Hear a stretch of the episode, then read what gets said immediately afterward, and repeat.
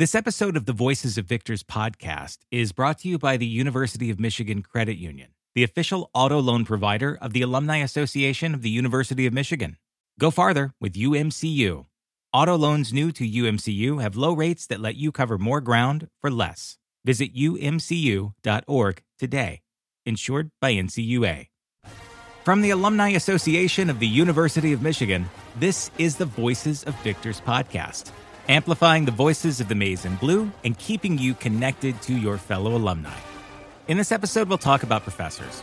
There's no doubt you had a favorite professor at the University of Michigan, and maybe an elective or two you regretted. But if you've spent some time in Ann Arbor, you know it's a rewarding experience.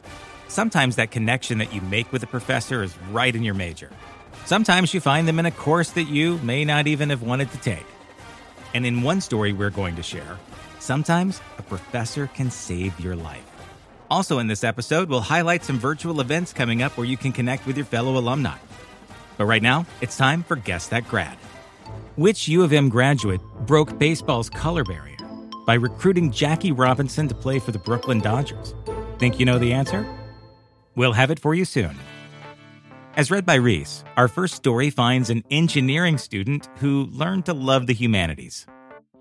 Over the past 25 years, my family and I have found a treasured refuge in Ann Arbor's Gallup Park, home to playgrounds, a boat livery, picnic areas, and walking paths. And, as I more recently discovered, it's the location of a bench that memorializes one of my favorite U of M professors, Robert P.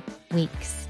In 1978, when I entered the College of Engineering, I was excited to study important subjects, beginning with prerequisites in advanced math, chemistry, and physics, and on to engineering courses that would eventually lead to a well paying job.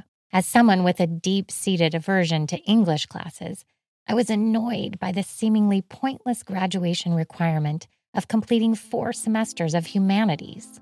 As good fortune would have it, First semester of freshman year, I landed in Professor Weeks's section of Humanities 101. I recall reading Homer's The Iliad, passages from the Old and New Testament, works by Sophocles and Plato, and Chaucer's The Canterbury Tales. I spent hours wrestling with the meaning of the assigned text. I cared little about my grade. My main goal was to contribute an idea, observation, or interpretation that would capture Professor Weeks's attention. His enthusiasm for literature was only mildly contagious. What endeared him to my peers and me was his appreciation of his students. We had no new insights, no startling revelations, no compelling arguments to insert into the classroom discourse. But Professor Weeks made us feel like we might. Fast forward to the second semester of my junior year when I needed to finish my humanities requirements. Scanning the catalog for possible options, I noticed a class titled Great Books. The course description included a long list of authors to be explored. This gave me pause. However, because Professor Weeks would be leading the battle, I decided to enlist. That semester, we read four novels Catch 22 by Joseph Heller, The Sound and the Fury by William Faulkner, the Portrait of the Artist as a Young Man by James Joyce, and The Adventures of Huckleberry Finn by Mark Twain. We also read shorter works by 21 other authors. I can revisit the complete lineup by perusing the textbook that we used. My cherished copy still contains underlined passages, notes in the margins, and highlighted vocabulary words that I needed to look up. Contemplating this reading list is somewhat overwhelming not only because we covered an impressive expanse of literary ground, but also because I know the extent to which those few fleeting months of bookish immersion influenced the next four decades of my life. Unwittingly, Professor Weeks ignited my still burning love of reading and books of all genres. In my view, he exhibited the most important qualities of an effective educator he enjoyed his subject matter, loved teaching, and was excited by his students. His engaging and often humorous lectures provided background about the author's lives and interpretations of their works. In contrast, however, After delivering a particularly comprehensive analysis and gathering our impressions, he might end by politely expressing the idea that the notable critics, and even he himself, were quite possibly full of shit. If ever I had a professor that didn't take himself too seriously, it was Professor Weeks. In addition to learning about the authors that semester, we studied the craft of writing covering topics such as point of view, character development, and symbolism. Near the end of the semester, we received the horrifying assignment of writing our own short story. Despite my earnest and concerted efforts, my story stunk and I knew it. I could either receive a zero or reveal my ineptitude by handing it in. I swallowed my pride and wincingly left the poisonous final draft among a stack of submissions on Professor Weeks's desk. The one thing that lessened the sting of humiliation is that Professor Weeks didn't seem bothered by our feeble attempts at fiction. I imagine he was used to the lackluster output of most engineers. He distributed copies of two of the better attempts and went over their strengths with us. It was instructive in ways that studying the works of the pros had not been. In an odd way, Professor Weeks freed me from my own self imposed limitations by showing me that it didn't matter if I was a slow reader, unremarkable reviewer, or below average writer. What did matter was that I was thoroughly enjoying an English class for the first time in my life. I long regretted failing to convey my heartfelt thanks to my beloved humanities professor and cluing him in to the extent of his influence. I remember the last time we parted ways. Then in graduate school, I ran into him ascending the stairs of what was then the East Engineering Building. He asked me what I'd been up to. I told him I was working on my master's degree, apologetically explaining that I was taking an extra semester since I'd recently gotten married. Did you marry the young man that I always used to see you with after class? he asked, referring to my high school sweetheart. No, I replied. I'm married to Andy Seidel. He took your great books class last fall after my glowing recommendation. Hmm, he shrugged.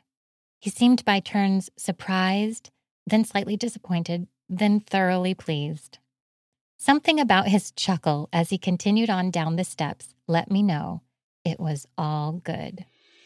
Carol A. Seidel, class of 82, master's 84, is a serial software entrepreneur, blogger, freelance writer and translator, and mother. She also holds a master's in French. And now let's return to Guess That Grad. To refresh your memory, which U of M graduate broke baseball's color barrier by recruiting Jackie Robinson to play for the Brooklyn Dodgers? The answer Branch Rickey, class of 1911. Branch Rickey was a great Major League Baseball player in his own right and moved on to becoming a sports executive. In addition to breaking Major League Baseball's color barrier by signing Jackie Robinson, he also created the framework for the modern minor league farm system. He was posthumously elected to the Baseball Hall of Fame in 1967. Chances are, most alumni connected with a professor who enriched their life in some way. But in this next story, a professor actually saved a life. As read by Reese, we'll learn the story of a professor, a student, and a life saving friendship. Many U of M alumni remember a professor who helped shape their future, but very few can say a professor saved their life. During my freshman year in the residential college, I loved the small classes and the opportunity to delve deep into the arts and social sciences. The classes were small and engaging, but very demanding. If you did not come to each class prepared, it was difficult to keep up. But soon I saw my peers passing me by while I fell asleep with my face pressed into my Spanish textbook. Eventually, my days were constructed solely around taking power naps. Not only was I tired, I could barely concentrate. My thought process was muddled, and menial tasks simply exhausted me. I was miserable and felt a great void separating me intellectually from other students and especially my professors. It was not until a routine doctor appointment that I discovered the reason for my problem. I had end stage renal disease with approximately 7% kidney function remaining. A rare autoimmune disease ravaged my body and scarred my kidneys so badly they were rendered useless. I was not falling behind my class intellectually. I was dying.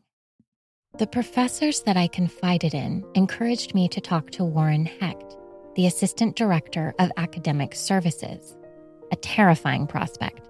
To me, he had an ominous presence that was greatly intimidating. So I avoided him, as well as the topic of my illness. But one day, Warren, having heard about my illness through the grapevine, caught me walking through the foreign language hall in East Quad. I attempted to hedge deep conversation and made light of the subject because the idea of falling behind in school or leaving campus while I went through the organ donation evaluation process was not an option. Finally, he blurted out that I was going to die if I kept going at full speed, and he did not want that to happen.